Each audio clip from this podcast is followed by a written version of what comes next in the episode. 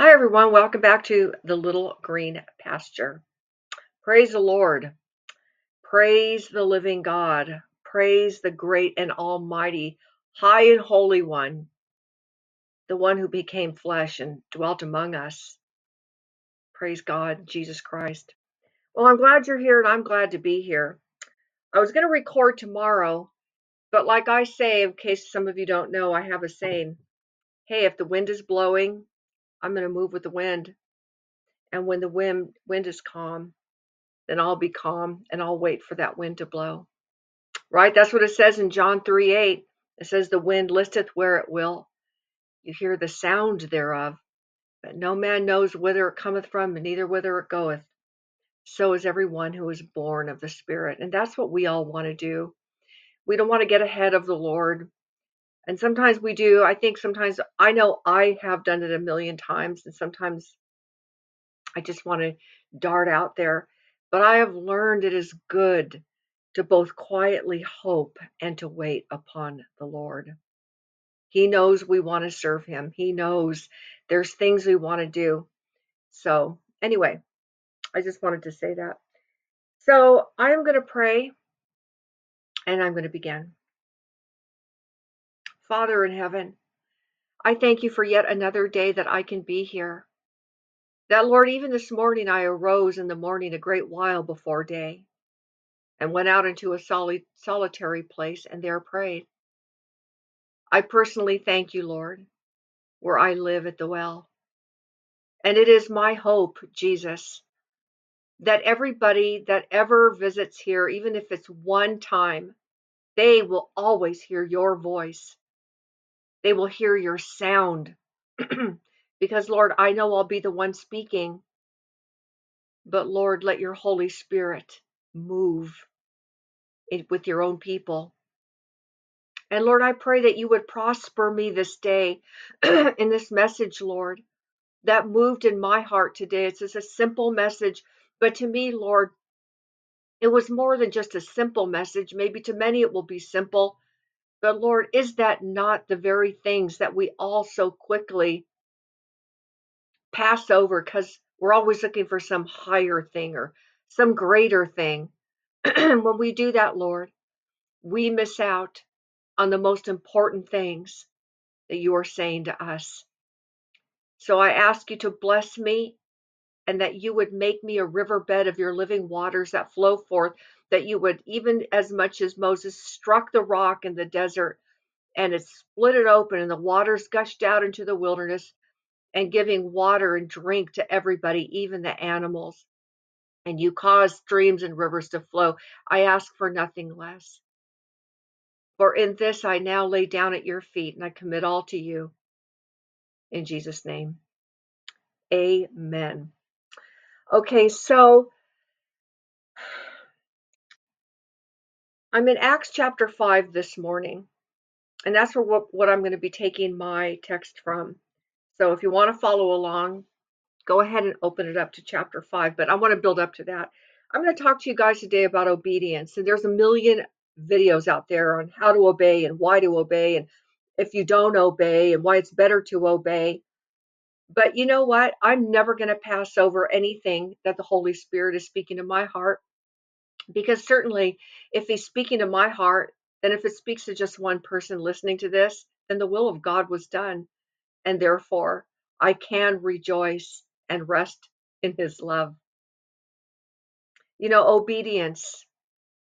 To so many people, they hear that word and it's a connection with a punitive edge.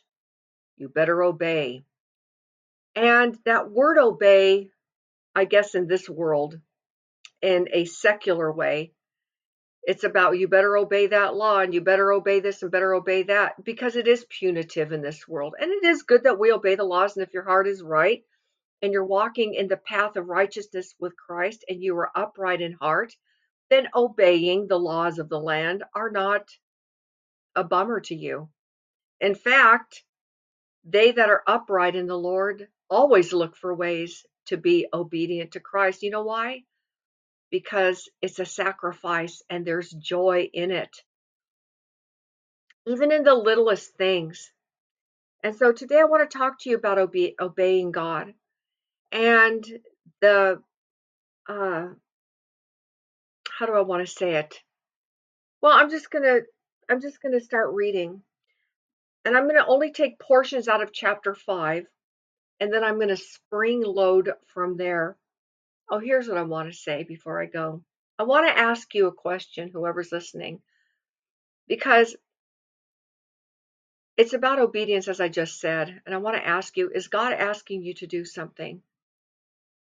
Is he asking you to obey something? Because I think people that read, the majority of people that read every word in the Bible about being obedient, to obey is better than sacrifice, and all these different places of, obedi- of being obedient. And so they connect it with this religious life. And so they began to add burdens onto themselves that Jesus never put on them. Not ever. Because you see, the Lord is never going to ask you to obey him in something and make it a big, huge bummer. Now, sometimes he's going to ask us to obey in things that will maybe feel like a bummer, but deeper still is a heart that's knowing by the witness of the Holy Spirit that what we are doing by witness of him, that yes, it's going to hurt. Yes, it's going to hurt, and I have a chance to lose everything. But you see, the greater is he that is in you than he that's in the world, is the one who's making it, uh, who's bringing you to that place where the two paths meet, or where the two waters meet, where you say, I would rather go that way with the Lord and leave the consequences up to him. You know, Oswald Chambers came up with that. You know, there's there's another minister out there who's famous for saying that. We love him. And I used to, I learned that a long time ago. Um, uh, Charles Stanley, he always would say, obey God and leave the consequences up to him. And then he said in an interview that he learned that from his dad. But I was reading in this big, thick book I have called uh, The Complete Works of Oswald Chambers. And I had read in there that he said that he was talking about being obedient to God. And it's not just for workers of Christ. It's not just for Um, you know, ministers, because that's a give me, right? Everybody that looks at somebody who has some kind of uh, a position in the body of Christ, and some in a like a government position, so to speak, um, they say, well, yeah, they have to obey because they serve the Lord. But let me ask you, do you serve the Lord where you live and everything you do? Because you see, it's not just for them, it's for you, and it's for me. And to the, and we have to make decisions all the time, and we have to obey a lot of the time, um, many things. Okay, so let me get started. I'm not going to read the whole thing because it's a super lengthy chapter. But what I want to say is this. Um, at one point in chapter four, and I'm just going to grab one verse out of that, and it's chapter four, and it's verse uh, nineteen. Let me get back over here. And the apostles were being, um, well, you know, they they were being, well, it says here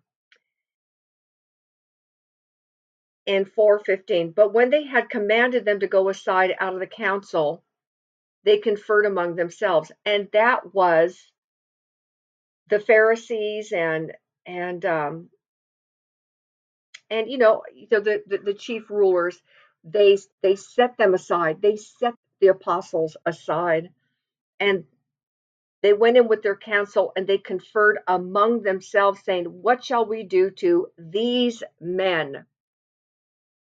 For that indeed a notable miracle hath been done by them is manifest to all them that dwell in Jerusalem, and we cannot we cannot deny it." And that was the man who sat at the gate, beautiful. Everybody was there. Nobody, they couldn't deny it. They watched it happen. And so it says in verse seventeen, but it's, but that is spread no further among the people. Let us straightly threaten them that they speak henceforth to no man in this name. And they called them and commanded them not to speak at all, nor teach in the name of Jesus. But Peter and John answered and said unto them, whether it be right in the sight of God to hearken unto you more than unto God, judge ye. For we cannot but speak the things which we have seen and heard. And so we see that as soon as the power of the Holy Spirit is start, starting to now move in notable miracles and demonstration of the Spirit's power in obedient servants. I mean, and they were ready servants. Peter and John, they were ready servants. And I, that's a term I came up with, a ready servant. They had spent time with Jesus. People took knowledge of them, knowing they were ignorant, seeing the boldness of Peter and John. They took knowledge of them. They marveled and took knowledge of them, that they had been with Jesus. And so, with all the training that they had before he died, and then after he died and was resurrected, being witnesses of that, they were filled with power. And there's always a choice to obey and not to obey. They weren't perfect men. They they were not sinless. I mean, they were still that ability to fall into sin, but there was something in them, that new life, that new birth, that said these words, as I just read in chapter four, verse nineteen and uh, and twenty. Whether it be right in the sight of God to hearken unto you more than unto God, judge ye. You you judge. And they speak, for we cannot but speak the things which we have seen and heard. Like, it's done. Like, once we've seen and heard something from the Lord, you can't contain it. We are cities set upon a hill that cannot be hid. We're not lights. We're not, you, you can't, you don't light a candle and put it under a table. The light always shines in the darkness. It's a spiritual light, and this is a dark world. So we, you know, in, in the same sense, and reality, not just a sense, the, the truth is like it, that that light that is in you, and having no part darkness in you, that light is going out everywhere you go, into a world of people and a, another like another spiritual dimension that's in this world. For we know it says in the word that the whole world lieth under the power of the wicked, the wicked one, the evil one. And so there's always going to be contentions against you obeying and me obeying. And so let me go further. So now I'm going to go over here to chapter five. And so after the Ananias and Sapphira uh, thing happened, it says there came in verse sixteen, there came also a multitude out of the cities round about Jerusalem, bringing sick folks, and them which were vexed with unclean spirits, and they were healed every one. Then the high priest rose up, and all they that were with him, which is the sect of the Sadducees, and they were filled with indignation. And they laid their hands on the apostles and put them in the common prison.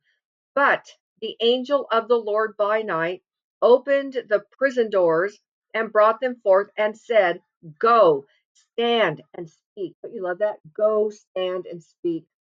I, I believe those are really our marching orders for the rest of our lives. Go, stand and speak in the temple to the people all the words of this life. And when they heard that, they entered into the temple early in the morning and taught. Okay, so it goes on to say that the high priest comes, and, and they were, say, with the council and the senate of the children of Israel, and they send to the prison to have them brought out. And so they go in there, and they're like, uh, they come back, and they're like, there's no man in the prison.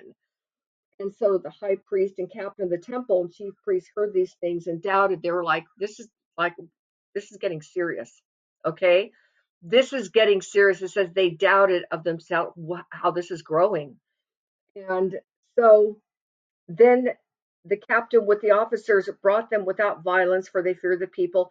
And so when they came forward, the chief priests, the captain of the temple, said to them, and the and them of the council, said, did not we straitly command you that you should not teach in this name? And behold, you have filled Jerusalem with your doctrine, and intend to bring this man's blood upon us. Then Peter and the other apostles answered and said, we ought to obey God rather than men. And you know, when I think about what it says in uh, chapter four, verse nineteen, it said, whether we obey, he says, uh, we ought to obey um, It says, whether it's right in the sight of God to hearken unto you more than unto God, judge ye, for we cannot help but speak the things we have seen and heard. But notice how he says, you judge it. But here they're saying, they just say it sharp. They said, we ought to obey God, God rather than men. See, in other words, they judged it. They didn't have to say, didn't we tell you to judge? You know what it is? There was a dividing line saying, we ought to obey God. Okay, that was a few verses before. Now they're saying again, we ought to obey God rather than men. Then they said, the God of our fathers raised up Jesus, whom you slew and hanged on a tree. Him hath God exalted with his right hand to be a prince and a savior, or to give repentance to Israel and forgiveness of sins. And we are his witnesses of these things. And so is also the Holy Ghost, whom God hath given to them that obey him. And when they heard that, they were cut to the heart, and they took counsel to slay them. Then stood up one in the council, a Pharisee named Gamaliel, a doctor of the law, had a reputation among all the people, and commanded to put the apostles forth a little space. Notice the council did that before. They're like, let's let's talk about what we are going to do with them. And it said, and so, and they said unto them, ye, and so Gamaliel says, um, let me go back. There stood up there one in the council, a Pharisee named Gamaliel, a doctor of the law, had in reputation among all the people, and commanded to put the apostles forth a little space, and said unto them, ye men of Israel, take heed to yourselves which ye intend to do as touching these men. For before these days rose up Theudas, boasting himself to be somebody, to whom a number of men, about four hundred slain, who was joined themselves, who was slain, and all as many as obeyed him were scattered and brought to naught. After this rose up Judas of Galilee, in the days of taxing, and drew away much people after him. He also perished, and all, even as many as obeyed him, were dispersed. And now I say unto you, don't you feel the, the weightiness of that? I do. Every time I come to verse thirty-eight and thirty-nine, I feel like a big, big hammer of God comes down.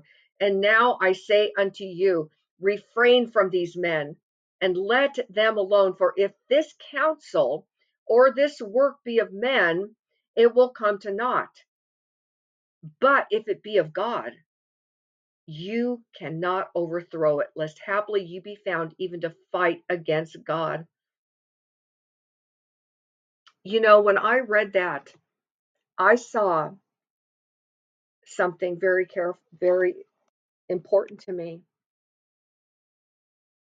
And it should be important to you. Be careful who it is that you're obeying, God or men. I'm going to read my little note to you I wrote that I know was inspired of the Holy Spirit when I heard it this morning. So I'm going to read it to you just as I heard it, as I was writing. Be careful who it is that you're obeying, God or men. Men die, and all that you gave away in obeying them after they are gone perishes and dies with them. And you will be scattered and dispersed. As long as you obey men over God, you will find yourself to be a spiritual vagabond and a wanderer, unstable. But those who choose to rather obey God than men serve the undyable Christ Jesus, who died once and was resurrected, and now lives forever for us and in us by virtue of the Holy Spirit. All of our obedience to him will never leave us scattered or dispersed or empty. It is a continual laying up of treasure in heaven. All is eternal, all indestructible. Satan will contend, but because of our word of obedience is of God by the Holy Spirit in us, he cannot overthrow us or the work we do or what he asks us to obey, and we obey it. Those who do fight to stop us from obeying the Lord will put themselves in the most dangerous position of fighting against God. You know, in John three fourteen, it says, I know that who, whatsoever God doeth, it shall be forever. Nothing can be put to it, nor anything taken from it, and God doeth it, that men should fear before him. So what I want to say to you is this. You know, we I know the scriptures, it's in Romans, you're familiar with it, and it has to do with sin. But the way it's written, I'm going to use it. It says, know ye not that to whom you yield yourselves servants to obey, his servants ye are to whom ye obey, whether of sin unto death or of obedience unto righteousness. So what I want to say to you is this. When they said, when Peter and the men that he was with, because it doesn't say everybody, it just says, and the apostles, this group of people that he was with, they talked about it and said, we ought to obey God rather than men. Imagine if that angel by night opened the prison doors and said, go, stand, and speak in the temple to the people all the words of this life. And they hear that word and say, no, we'll get in trouble. We can't do it. We're already in a bunch of hot water. You know, the Holy Spirit is the witness of Jesus Christ. The Holy Spirit takes what is of the Lord, as I said in my last video, and he will show it to you. And you know, when it says we ought to obey God, these men were doing it, knowing what was happening all around them. But you know why? They had eyes to see a better country. Their eyes were open to see what is eternal and what is everlasting. And, you know, look, it's, it's not that they were fearless. Paul even said, he said, fears within, fighting without. They were always buffeted. They were always running to and fro for their life, and hunger and thirst and all kinds of things. You can read those things in Second Corinthians chapter six and ten. Those big, long lists of what Paul went through and the people with him. But you see, when you obey, when, be, be careful who's influencing you in your obedience. Because number one, God is never going to lead you into something to obey him. And you're going to feel it greater and deeper. And you're going to know that that source is other than yourself. And you're going to know it.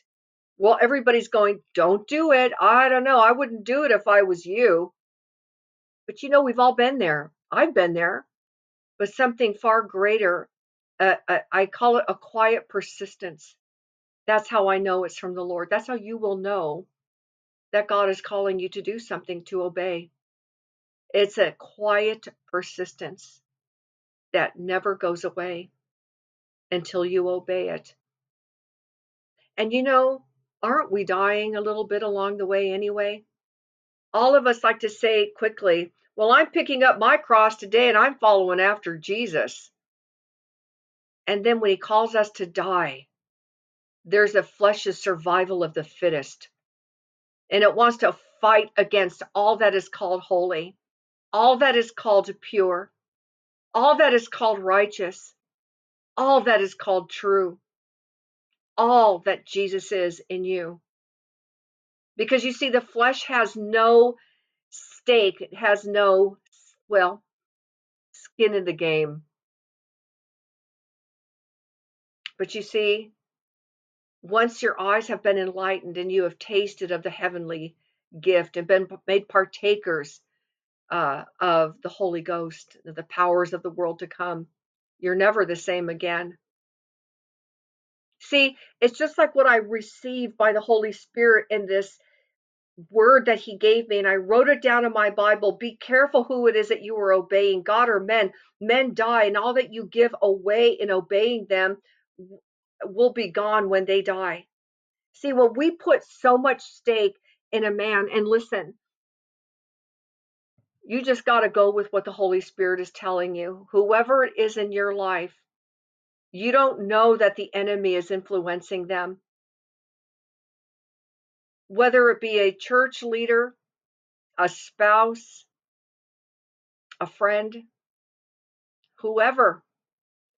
Because you know what?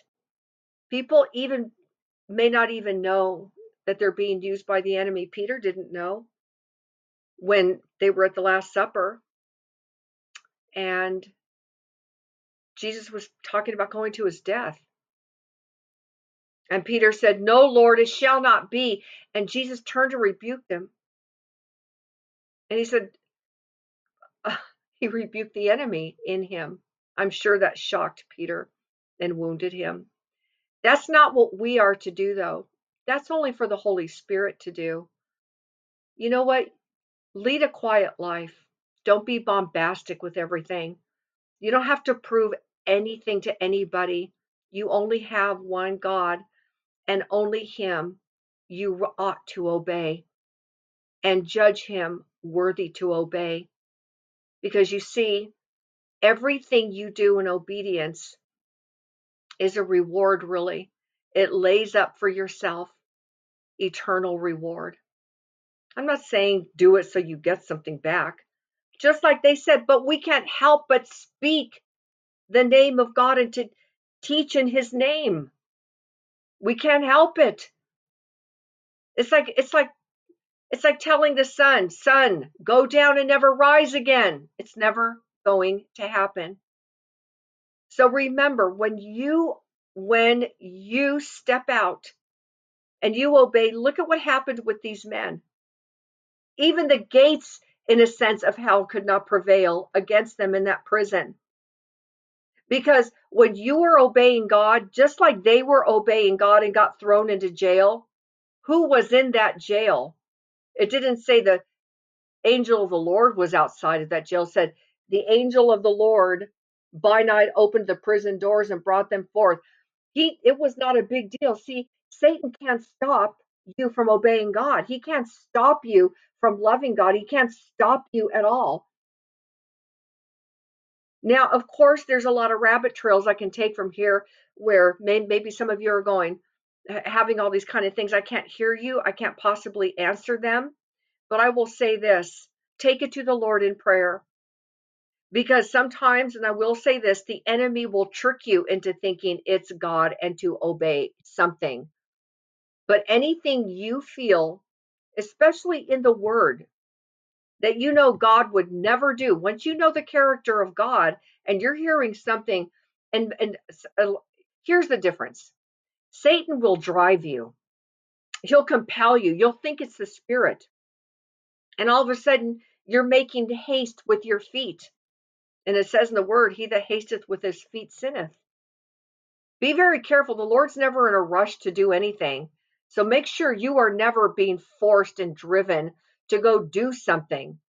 I've done that before, only to find myself in a bad situation, whatever it was. But I learned that way. So, you know, when it says, and we are His witnesses of these things, what things?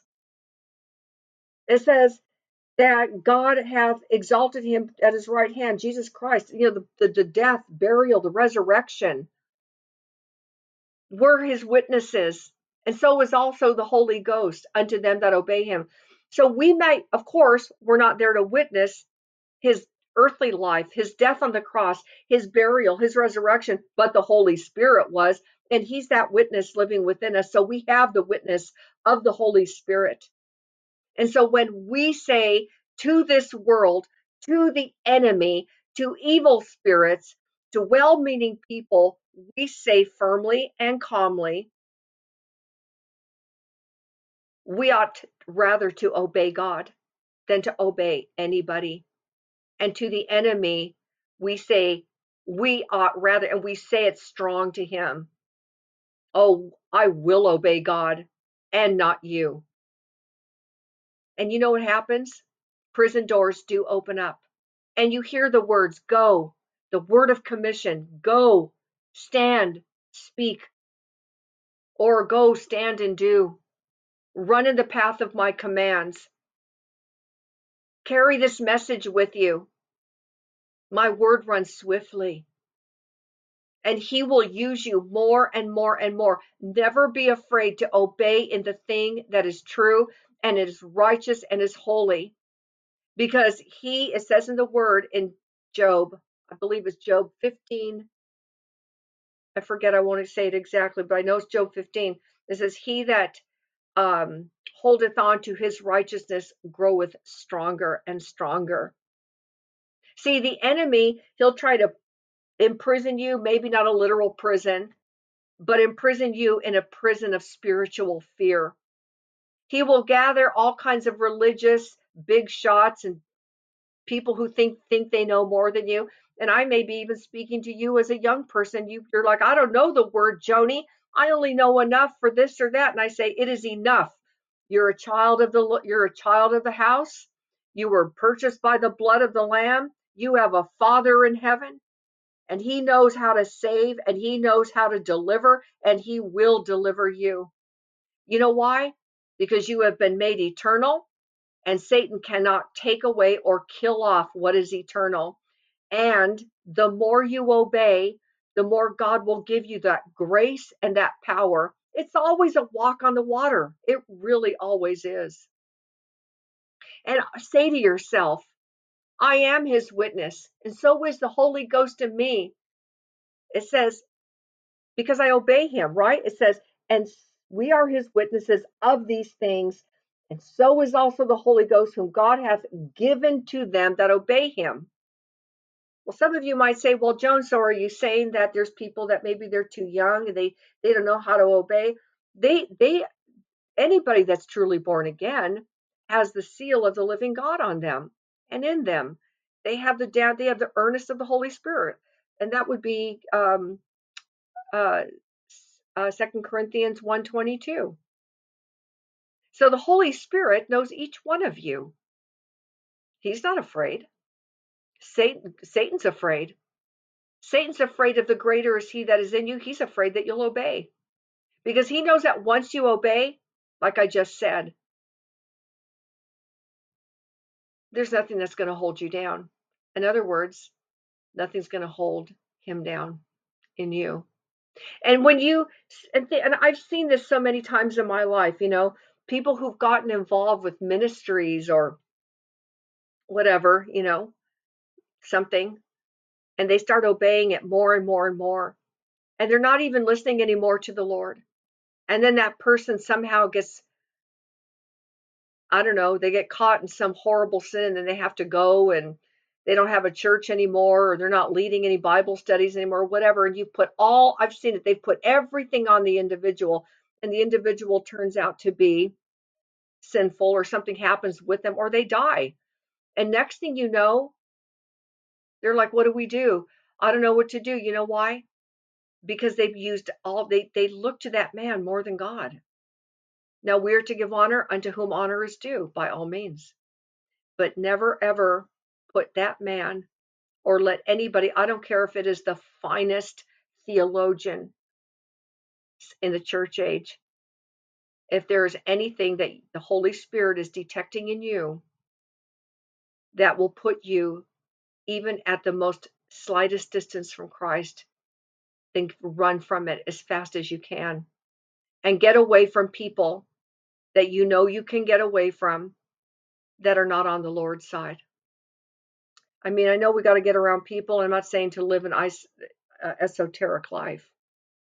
But the thing is, like I said here, you know, this man, Theudas, was boasting himself to be somebody, and a number of men, about four hundred, joined themselves, and he was slain.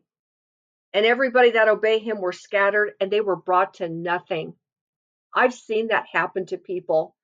They were left empty because they obeyed a man and did not obey the Lord and the witness of his Spirit. Same with this other man that I read about, Judas of Galilee. He died. He had a lot of people following him, and as many as obeyed him were dispersed after he perished. But you see, Jesus Christ is the end. He's undieable. That's the word I came up with. He died once, never to die again. And you are in Christ. You are complete in Christ, and your feet are on that rock, and you can never be moved. And when you obey him, all of your obedience to him will never leave you scattered. It will never leave you dispersed or empty. It will always be a continual laying up of your treasure in heaven, for whom you love, you obey, and you cannot help but obeying, even if the whole world went one way and you were the only person on earth that went the other. Be that person. Remember, whatsoever God doeth, it shall be forever. Nothing can be put to it, nor anything taken from it. And God does it, that men should fear before him. So, whatever is whatever God is doing in you, and you obey it, it shall be forever. Nothing or nobody can put to it or take away from it, that they will know that God did it in you. And you will shine like the sun in every place of his dominion.